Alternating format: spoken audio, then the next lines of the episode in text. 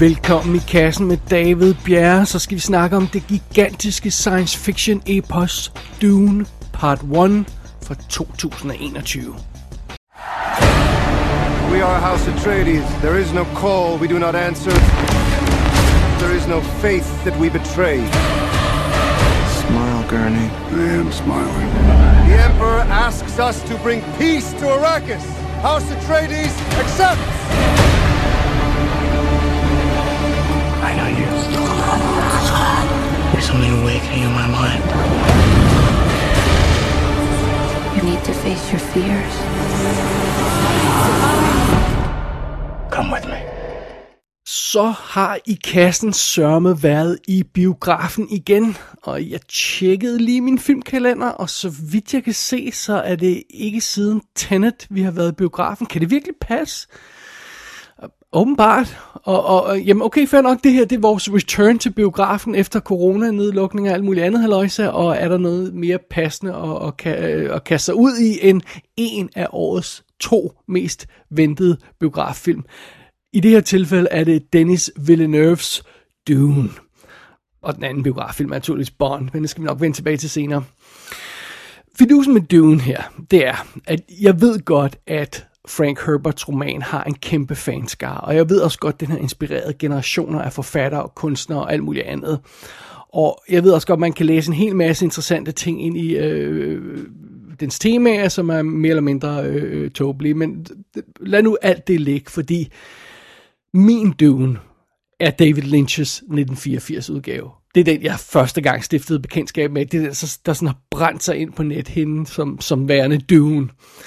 Og øh, det er jo en skængerne skør og fuldstændig vanvittig film, der nogle gange dårligt hænger sammen, men ikke desto mindre, så er den helt speciel. Og det jeg frygter lidt, det er, at alt det jeg elsker ved Dune, det er David Lynch stuff. Det er hans weirdness, det er hans mystiske påfund, det er hans design. At det ikke re- reelt er historien, jeg kan lide. Og øh, det er lidt med den bekymring, at jeg kaster mig over den her 2021 udgave af Dune.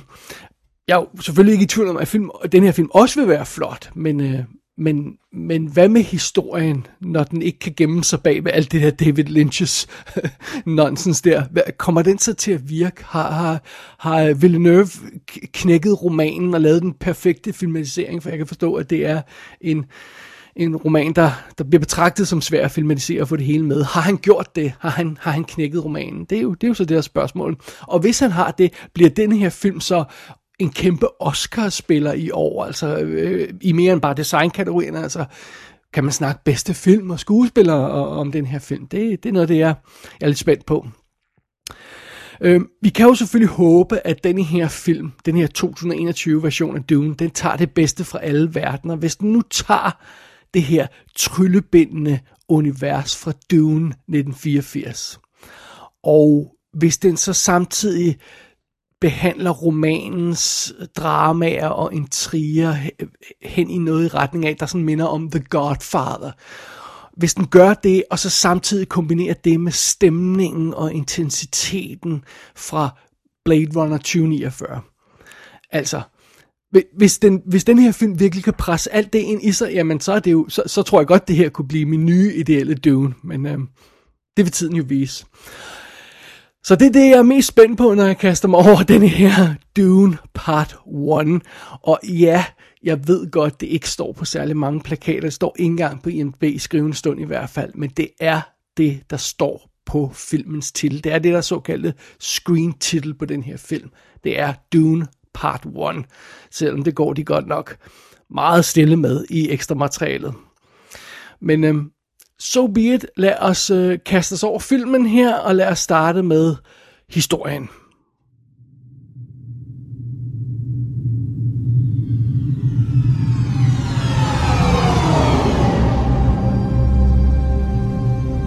A beginning is a very delicate time.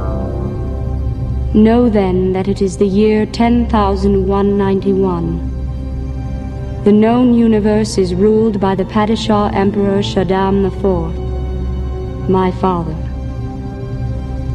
In this time, the most precious substance in the universe is the spice melange.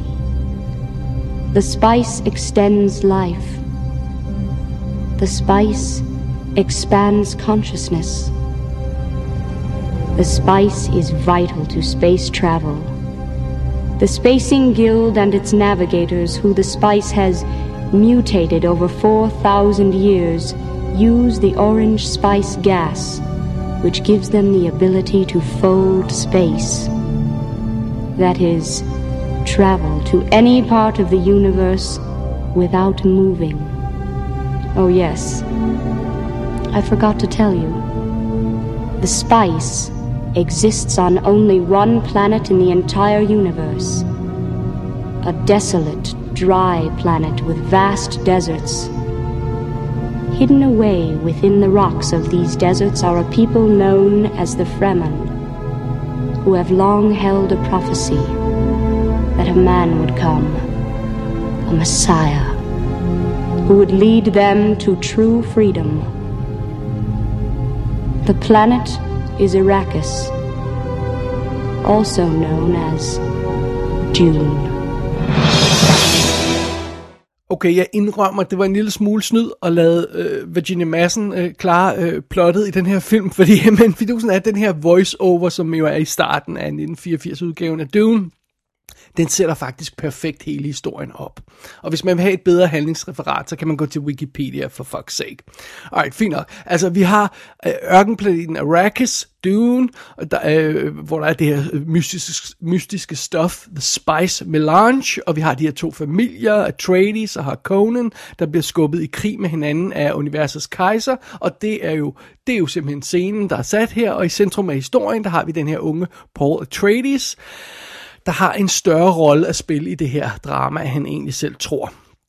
Og fidusen med det her setup og det lydklip, jeg lige spillede, 1984 voiceoveren, den fokuserede på det her med, at Paul muligvis er messias øh, for, den, for den her race af, på, på, på Dune, den her race kaldet The Fremen. Må, måske er han messias for dem her. Der er en prophecy og alt muligt af haløjse. 2021-udgaven af Dune, den vælger en lidt anden vinkel, fordi den starter med sin historie med en voice-over, der kommer fra den her Fremen pige, Chani, som vi nok skal snakke mere om senere. Og øhm, denne her film, 2021-udgaven, den introducerer os for det her Dune-univers fra hendes synsvinkel og fra hende, hendes folks synsvinkel. Så det er faktisk Fremen-folket, der får første ord, om jeg så må sige, i den her nye filmatisering. Og øhm, øh, de bliver kørt i stilling som et, et folk, der har været undertrykt siden tidens morgen, og måske muligvis er klar til at slå igen nu. Og det er ligesom det, er ligesom det setup, som Dune 2021, den sådan øh, etablerer øh, i, i starten af sin historie, og det, det er meget interessant. Så lidt forskellige indgangsvinkler på de her to film, men øh, ja, ellers ligner de naturligvis i, i sagens natur hinanden. Inden vi kaster os videre over øh, øh den nye udgave af Dune, så lad os lige kigge øh, ned over rollelisten og øh, bag kameraet. Som nævnt, så er det Dennis Villeneuve, der har instrueret filmen, og det var selvfølgelig også ham, der lavede øh, Sicario, som vi har haft her i kassen, og Arrival, og Blade Runner 2049 og et par andre ting. Han er jo ikke sådan, øh, han har ikke en super kæmpe lang karriere bag sig, men sådan det. I hovedrollen som Paul Atreides, der jo altså er vores unge held, der har vi, vi uh, Timothy Chalamet, og det er jo altså uh, ham, vi har også haft i kassen før adskillige gange i Interstellar, One and Two, Miss Stevens, Hot Summer Nights, Lady Bird, og uh, ja, folk vil også huske ham fra Call Me By Your Name og Little Women. Og han spiller jo så den rolle, som Kyle MacLachlan han spillede i, i 1984-udgaven. Og så har vi uh, Rebecca Fer- Ferguson som hans mor, Lady Jessica, som uh, vi også har haft i kassen for nylig i forbindelse med Reminiscence. Og uh, ja, og så er hun jo med i Mission Impossible-filmene, så, um, så sådan er det. Og så er det altså Oscar Isaac, der spiller Duke Leto Atreides, som jo så er Pauls far. Og øh, har vi haft ham i kassen før? Ja, det har vi i forbindelse med Ex Machina, og så er han jo selvfølgelig øh, Poe Dameron i i øh, Star Wars-filmene, i de nye Star Wars-film. Det er en meget sjov detalje i den her film, øh, 2021 Dune-udgaven, der, øh, der har en sådan henkastet replik om, at han altid ville, vil ønske, at han var pilot. Øh, det kommer jeg til at tænke på, på, øh, på Star Wars-filmene. Men okay, det er, vores, det er de tre øh, karakterer, der i centrum af, øhm, af rollelisten. Øh, Paul Atreides og Lady Jessica og Duke Leto Atreides. Så kigger vi videre ned over rollelisten. Vi har Zendaya som Charney, der altså spiller den rolle, som Sean Young spillede i 84-udgaven. Og øhm, øh, Zendaya har vi vist ikke haft i kassen, men øh, hun har jo lavet øh, Spider-Man Far From Home og Greatest Showman og Malcolm and Marie på, på Netflix, så hun er også ved, hun er sådan ved at være en up-and-coming stjerne. Uh, Javier Bardem, han spiller Stilgar, og det er jo altså Everett McGills rolle fra 1984-filmen, og ham har vi haft i kassen før, Javier Bardem, i uh, forbindelse med Skyfall. Josh Brolin spiller Gurney, det er Patrick Stewarts rolle i en 84-film. bare ligesom man får sådan, øh, hvis man ikke lige har styr på, på hvad, hvad karakteren hedder, øh, så, så, så hjælper det at få de 84 skuespillere på, synes jeg. Øh, Josh Brolin har vi haft i kassen tidligere i forbindelse med Sicario, og øh, alle vil jo selvfølgelig også huske ham fra klassikeren Hollow Man. Ja, og, og, og videre i rollelisten, øh, som, øh, som Duncan Idaho, der har vi Jason Momoa, det var den rolle, som Richard Jordan spillede i øh, 84-udgaven, og Jason Momoa, ham vil man kende fra tv-serierne Baywatch og Stargate Atlantis, og øhm, ja, muligvis også et par andre ting. Som øh, Thufir, eller hvordan man nu siger det, der har vi Stephen McKinley Henderson. Det er Freddie øh, Jones rolle i 84-udgaven. Og øh, ham har vi også haft i kassen før i forbindelse med Lady Bird. Der var ham, der spillede præsten, hvis nok, i der hvor Lady Bird hun er, den skole hun er. Og øh, så var han, var han også med i uh, science fiction serien Devs, hvis man har set den. Så har vi uh, Chen Chang som øh, uh, Dr. Wellington Yui. Det er Dean Stockwells rolle fra 1984-filmen, og øh, ham har man muligvis set i en masse... Øh, Hongkong-ting, eller øh, japanske, øh, undskyld, øh, kinesiske ting. Øh, han, er, han er fra Taiwan, og øh, Three Times har jeg for eksempel set ham i, med, med Suchi i tidens morgen. Så er det Stellan Skarsgård, der spiller Baron Vladimir Harkonnen. Det var Kenneth Macmillan, der spillede den i rolle i tidens morgen, og øh, ham har vi jo haft i kassen, Stellan Skarsgård, i forbindelse med Our Kind of Trader, og han gjorde stort indtryk i Chernobyl-miniserien for noget, for noget tid siden. Så, så sådan er det.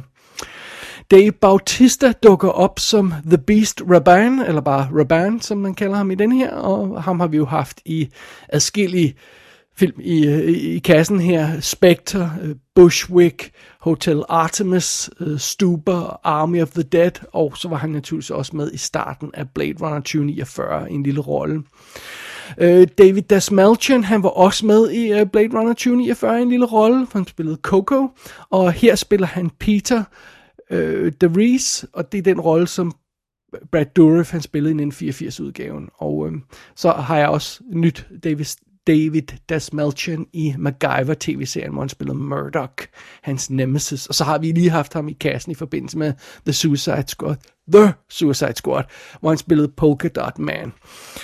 Charlotte Rambling dukker op som den her Reverend Mother, bla bla bla, som, øh, som skal komme og teste Paul om, øh, for at se, om han har, øh, han har de specielle evner, og hende har vi også haft i kassen før i forbindelse med, altså Charlotte Rambling i forbindelse med Red Sparrow. Og så dukker Sharon Duncan Brewster op som øh, Kynes, Dr. Kynes, og det er jo altså den rolle, som Max von Sydow spillede i 1984-udgaven nu er rollen blevet lavet om, så det er en sort kvinde, der spiller, spiller den her rolle i stedet for. Øh, så det, det er selvfølgelig spøjs, det giver et lidt andet øh, view, men det, det er meget sjovt. Sådan er det, det, jeg kunne blive ved. Det er en meget omfattende rolleliste det her, men lad os stoppe her, og så øh, kaste os videre over filmen. Blot lige en bemærkning, inden vi går videre. Naturligvis, så, så øh, jeg bliver ved med at snakke om, om Dune, den 84-udgaven. Den kommer jeg også til at referere til senere. Der er jo altså også en 2000-udgave af Dune, nemlig en miniserie, som blev lavet, som jeg faktisk sad og genså klip fra her den anden dag. Og øh, jeg huskede den så meget mere avanceret og bedre. Den så godt nok shitty ud her med moderne øjne. Så øh, det, tro, den gad jeg ikke gå tilbage og se fra start. Øh, der blev også lavet en Children of Dune opfølger miniserie øh, i forbindelse med den, den 2000 miniserie. Så, så de kom lidt længere i bøgerne på den måde. Øh, og så skal vi jo også lige nævne Jodorowskis Dune, dokumentarfilm fra 2013, som fortæller om den filmatisering af Dune, der ikke eksisterer, fordi den blev aldrig sat i gang af Alejandro øh, Jodorowsky. Og ja, hvis man troede Lynch's udgave var mærkelig, så tror jeg, at den her udgave kunne være blevet endnu mere mærkelig. Men ja, den blev aldrig lavet, så det får vi ikke at se. Alright, videre i 2021 udgaven af Dune, eller Dune Part 1. My planet Arrakis is so beautiful when the sun is low. Rolling over the sands, you can see spice in the air. The outsiders ravage our lands in front of our eyes.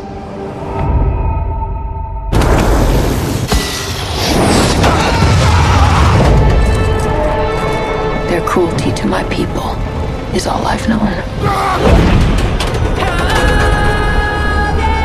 What's to become of our world? Vi må hellere starte med det mest presserende spørgsmål i den her forbindelse. Kan Dune fra 2021 slippe væk fra sammenligningen med 1984-udgaven? Nej, det kan den simpelthen ikke. Det kan den simpelthen ikke. Der, der hviler simpelthen så tung, så tung en skygge fra 1984-filmen over den her udgave. Det er næsten uundgåeligt, men det gør der altså, fordi Fidusen er jo også, at selvom David Lynch's øh, version var, var besønderlig, så holdt den sig faktisk relativt tæt på romanen, hvad jeg sådan kan forstå. Og det samme gør øh, 2021-versionen altså. Så det betyder, at de ligner hinanden. Og, og, og øh, ja, David Lynch fandt på en masse mærkværdigheder, men han lavede ikke om på så meget i selve historien. Så, så, øh, så, så, øh, så strukturen minder også meget om hinanden i de her to øh, film. Øh, der er mange scener i de her to film øh, fra, fra, fra 1984 og 2021, der, der er næsten, næsten identiske, øh, altså øh, skrevet identiske, men de, de ser bare anderledes ud. Og, øhm, øh, øh, og, og netop derfor, fordi man har sådan en en-til-en sammenligning mellem nogle af scenerne, så er det umuligt ikke at tænke på David Lynch's farverige vanvid. Øh, specielt fordi den her film er, er, så, er så mørk og dyster og alvorlig hele tiden. Og, altså, store dele af den her film ligger hen i mørke, og, og alt er gråt eller brunt, så, så, så naturligvis brænder David Lynch's øh, igen, farverige vanvid, naturligvis brænder det igennem på nethinden. Det, det, det, det, det kan simpelthen ikke undgås.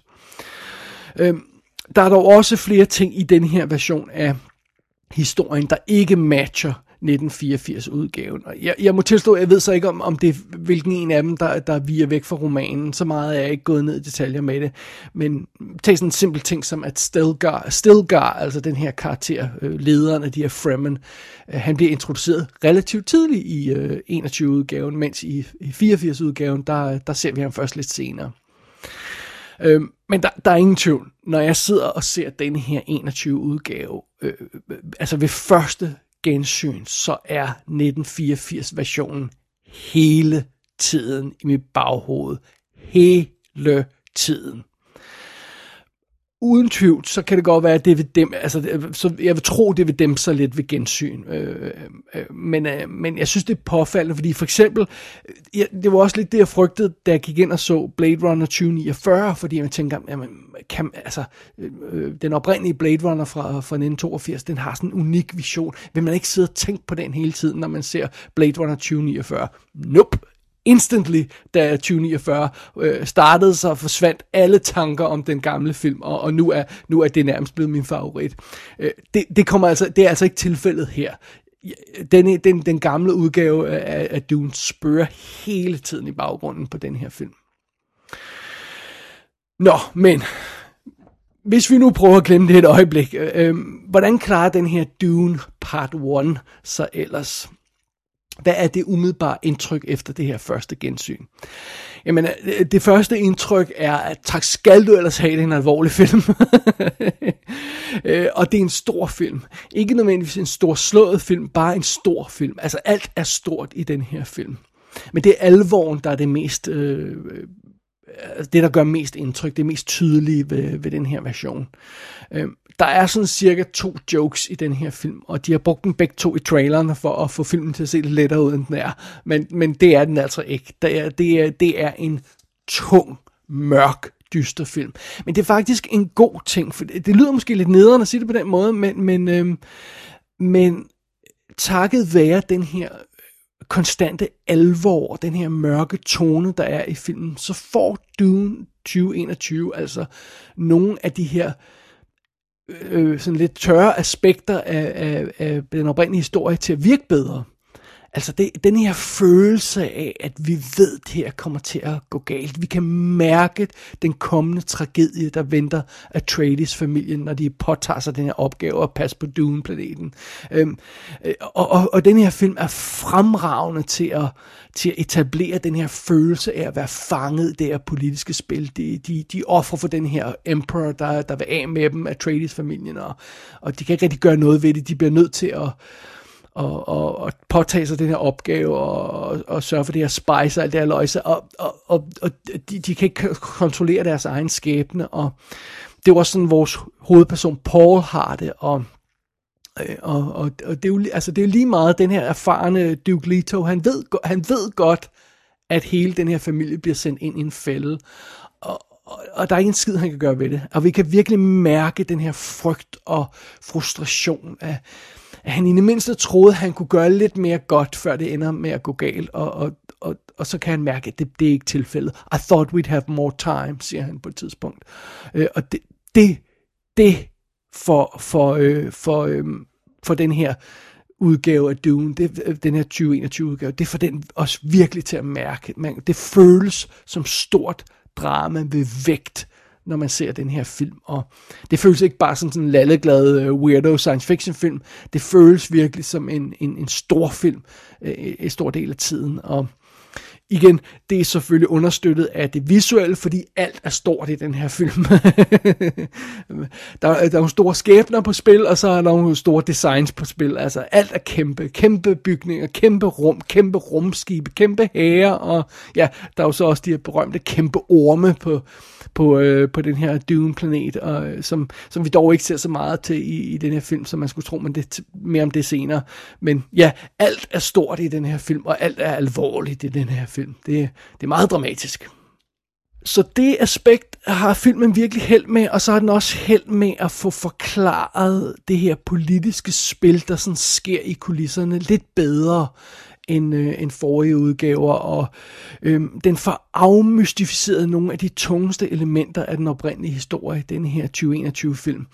Øhm, øh, de her... Øh, kompliceret en trier, som der er på spil. De føles lidt mere tydelige nu, øh, og, og det hjælper måske, at man har fået skrællet det her David Lynch vanvid væk, fordi det er altså mere, det er mere klart, hvad der er, der foregår nu, i hvert fald for mig.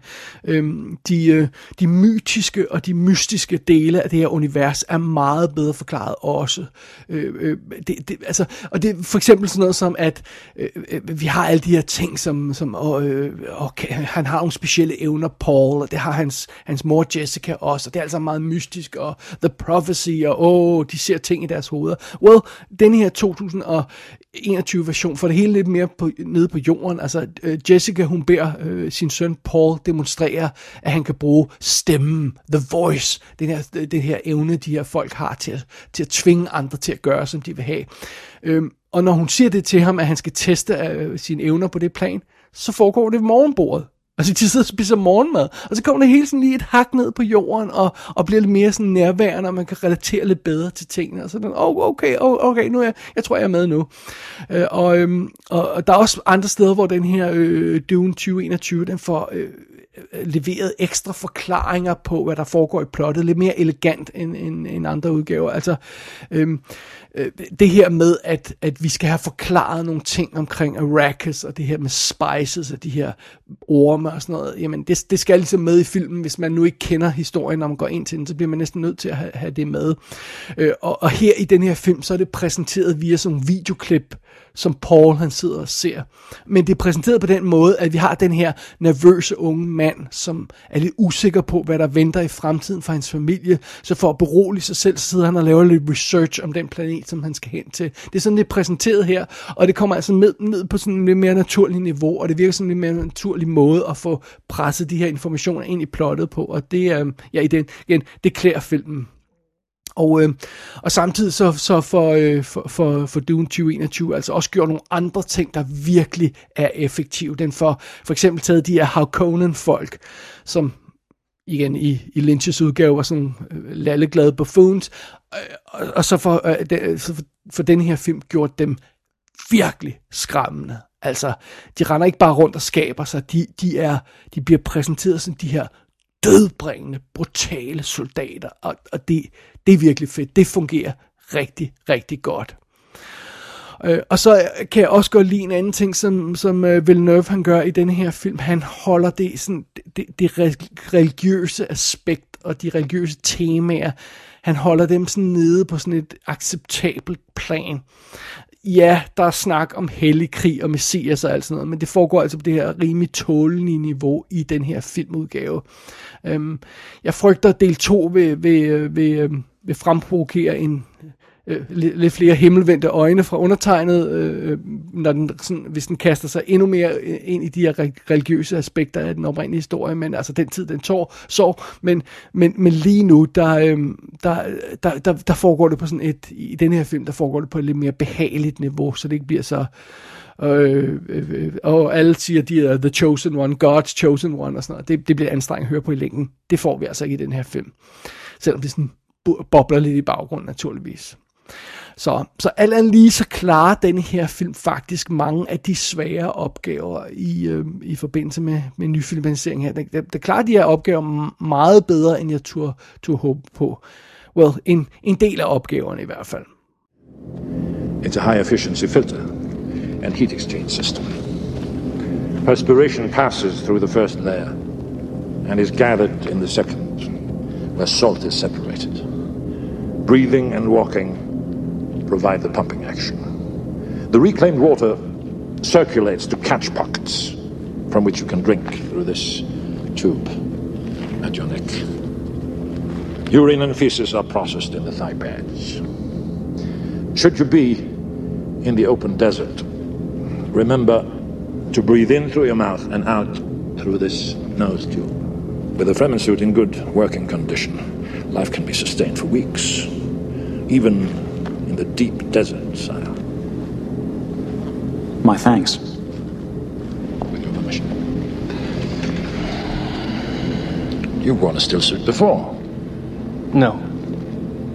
Your suit is fitted desert fashion. Who told you how to do that? No one.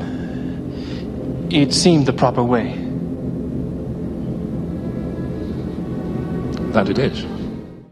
Der er meget godt i den her nye udgave af Dune, men den er ikke perfekt, og den har også problemer. Meget kan man sige om David Lynch's insisterende besønderligheder, men den stil, han lagde for dagen, gjorde i hvert fald én ting. Mange af de her scener i hans film, de, de, de brændte sig virkelig fast og gjorde indtryk, og mange af de momenter, der er i historien, gjorde virkelig indtryk. Og der er flere af de centrale momenter, momenter der, der slet ikke gør det samme i den her film. Altså, der, der er nøglescener, som, som, som sådan, øh, sådan lidt henkastet bliver, bliver kørt igennem, og øhm, der er nogle dødsfald, som nærmest glider forbi, uden at gøre sådan det rigtig store indtryk. Sådan rimelig centrale karakterer, der, der bliver dræbt, og det er bare sådan, nå, så klipper vi videre i historien, uden at det bliver sådan gjort til et dramatisk moment, sådan som Lynch ofte gjorde. Og- jeg ved ikke, om det er fordi, man, har, øh, at, at, at man så kommer ind i det her med, at så har man den her alvorlige, mørke tone, og så begynder det at modarbejde filmen nogle steder, fordi så kan man ikke rigtig slå ud med armene og lave det her lolo, store drama. Og det, det er der måske nogle af tingene i historien, rent faktisk har brug for. Men fordi det hele sådan bliver holdt på det her alvorlige plan, så kan Dennis Villeneuve ikke gøre det. Og derfor så mangler der altså noget punch i nogle af historiens momenter, og det er en lille smule synd.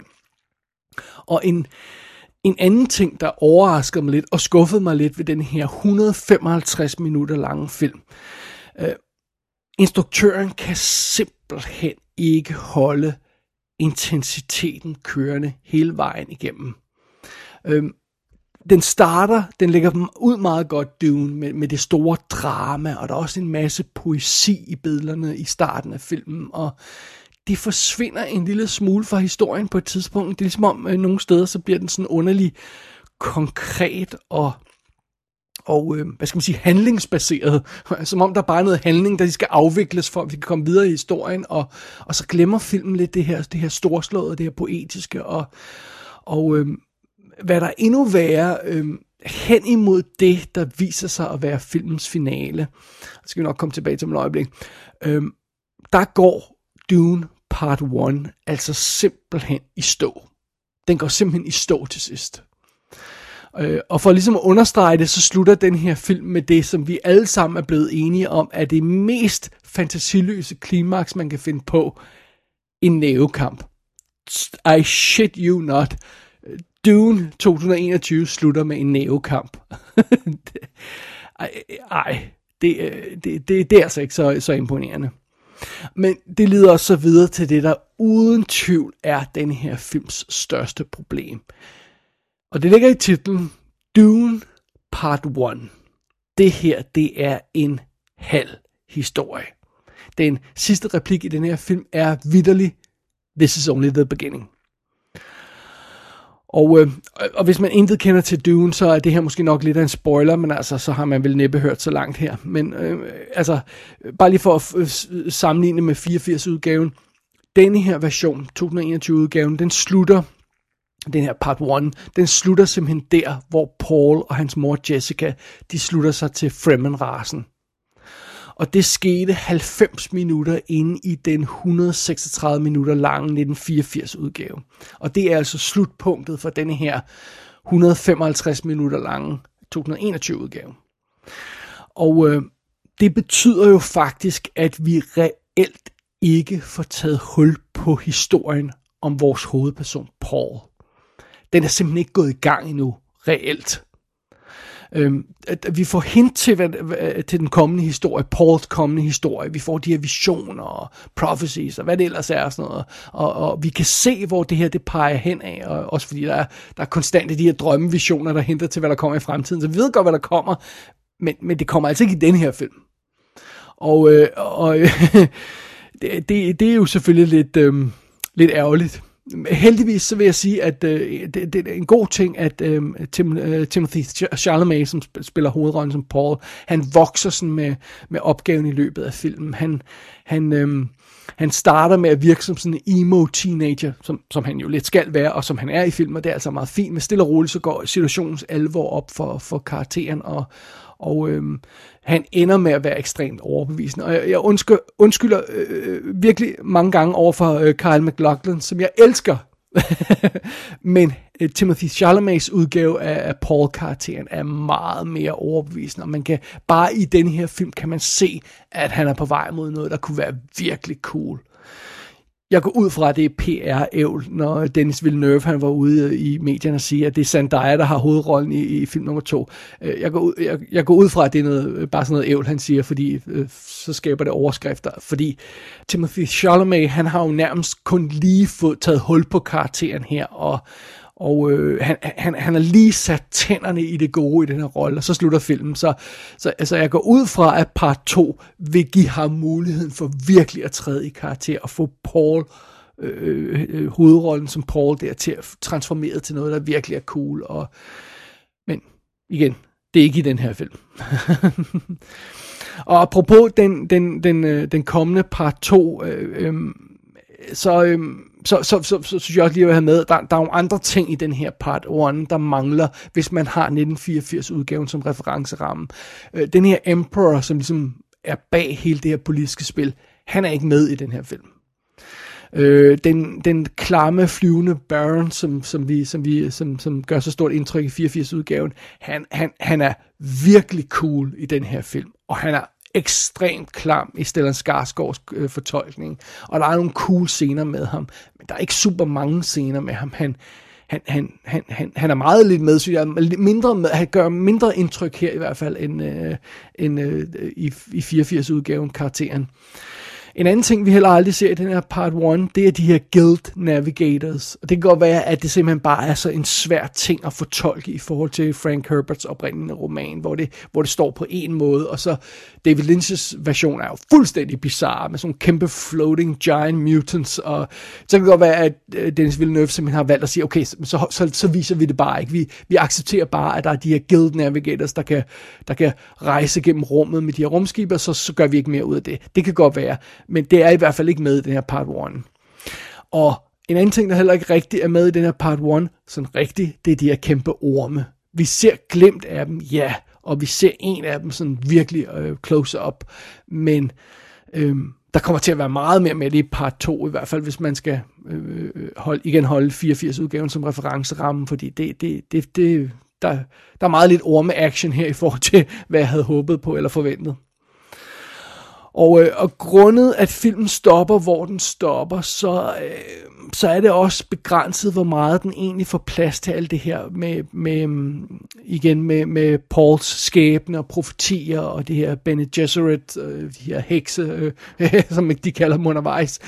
Og øh, altså, der, der mangler en hel masse ting i den forbindelse. De, de er hentet til i part 1, men det er som om filmen holder tilbage og ikke vil give dem for meget plads om det er så fordi, det skal være i alt det her, det her, hele det her univers, som der sådan lægger sig, hele det her ekstra lag, der er i det, i det her Dune-univers, om det så bliver gemt til part 2, eller, eller Villeneuve bare har valgt at tone det ned en lille smule, det ved jeg ikke, men, øhm, men, øhm, men, men sådan er det jo. Altså, der, der, der er en hel masse ting, som, som, som der ikke er plads til i den her part 1. Ting, der virker essentielle for den overordnede rejse, som, som vores hovedkarakter Paul han skal tage, og, og øhm, ting, der, der virker essentielle for det overordnede drama, som, som den her historie vil fortælle. Øhm, det, det bliver en jam-packed part 2, hvis, øh, hvis, hvis alt det her skal med i, og, og, eller ja, det kan også godt være, øh, Dennis Villeneuve har valgt at droppe nogle af tingene. Det er jo ikke til at vide på nuværende tidspunkt. Der er i hvert fald der, der mangler i hvert fald en masse i den her part 1. Det, det er sådan det, jeg, det indtryk, jeg, jeg efterladt med her efter at have set filmen første gang i hvert fald. Nå, men alright, for lige at opsummere her til sidst. Jamen altså prøv at høre, der er en masse ved Dune Part 1, der er virkelig imponerende. Der er ingen tvivl om, at instruktøren Dennis Villeneuve, han kan noget helt specielt med det visuelle. Og nogle steder, så har han altså virkelig transformeret det her Øh, øh, øh, tørre materiale til noget exceptionelt. Men der er altså også en hel masse ting, der ikke virker i den her film. Øh, det er ikke en perfekt film. Man kommer, kommer jublende ud af biografen, når man har set den. Det er det altså ikke. Øh, dels fordi den selvfølgelig er, er mørk og alvorlig, og rent faktisk kører sit drama på et relativt lavt blus alt andet lige. Men, men den største grund til, at, at den her film ikke er op at ringe i det røde felt, og sådan, øh, kan kaldes et mesterværk, og man kommer jublende ud af, af biografen, når man har set den. Den største grund til det er ganske enkel. Den er ikke færdig. Den føles ufærdig, den her film. Det er en halv historie. Hele pointen med Dune-historien er slet ikke med endnu. Øh, okay, fair nok. Hvis man elsker cliffhangers, så kan det godt være, at man vil elske den her film, fordi det her, det går nok en cliffhanger af det helt store. Vi mangler pointen, grunden til, at vi skal se den her film, er ikke med i filmen. Øh, så, så Alright, fair nok. Jeg, jeg, jeg glæder mig til at gense Dune Part 1 under bedre forhold i hjemmebiografen, hvor man kan fokusere meget bedre, øh, og der ikke sidder øh, åndssvage folk i biografen og forstyrrer en. Øh, jeg glæder mig til at gense den under de bedre forhold, og, og øh, jeg er overbevist om, at jeg nok vil varme lidt mere op til filmen ved gensyn, og, og, og når jeg kommer lidt længere, længere væk fra 84-udgaven, det, det, det, det er jeg overbevist om. Men det jeg virkelig glæder mig allermest til, det er at se hele historien. Fordi det er det her altså ikke. I optagende stund har Dune Part 2 ikke engang fået grønt lys endnu. Det håber jeg godt nok, den får, fordi denne her film, Dune Part 1, den kan simpelthen ikke stå på egne ben. Hvis ikke de laver en Part 2, så er denne her film nærmest spilder tiden. Dune Part 1 kan ses i danske biografer i skrivende stund. Den kommer på HBO Max i USA til oktober og på fysiske skiver i slutningen af året eller i starten af næste år. Gå ind på ikassenshow.dk for at se billeder fra filmen. Der kan du også abonnere på dette show og sende en besked til undertegnet. Du har lyttet til I Kassen med David Bjerg.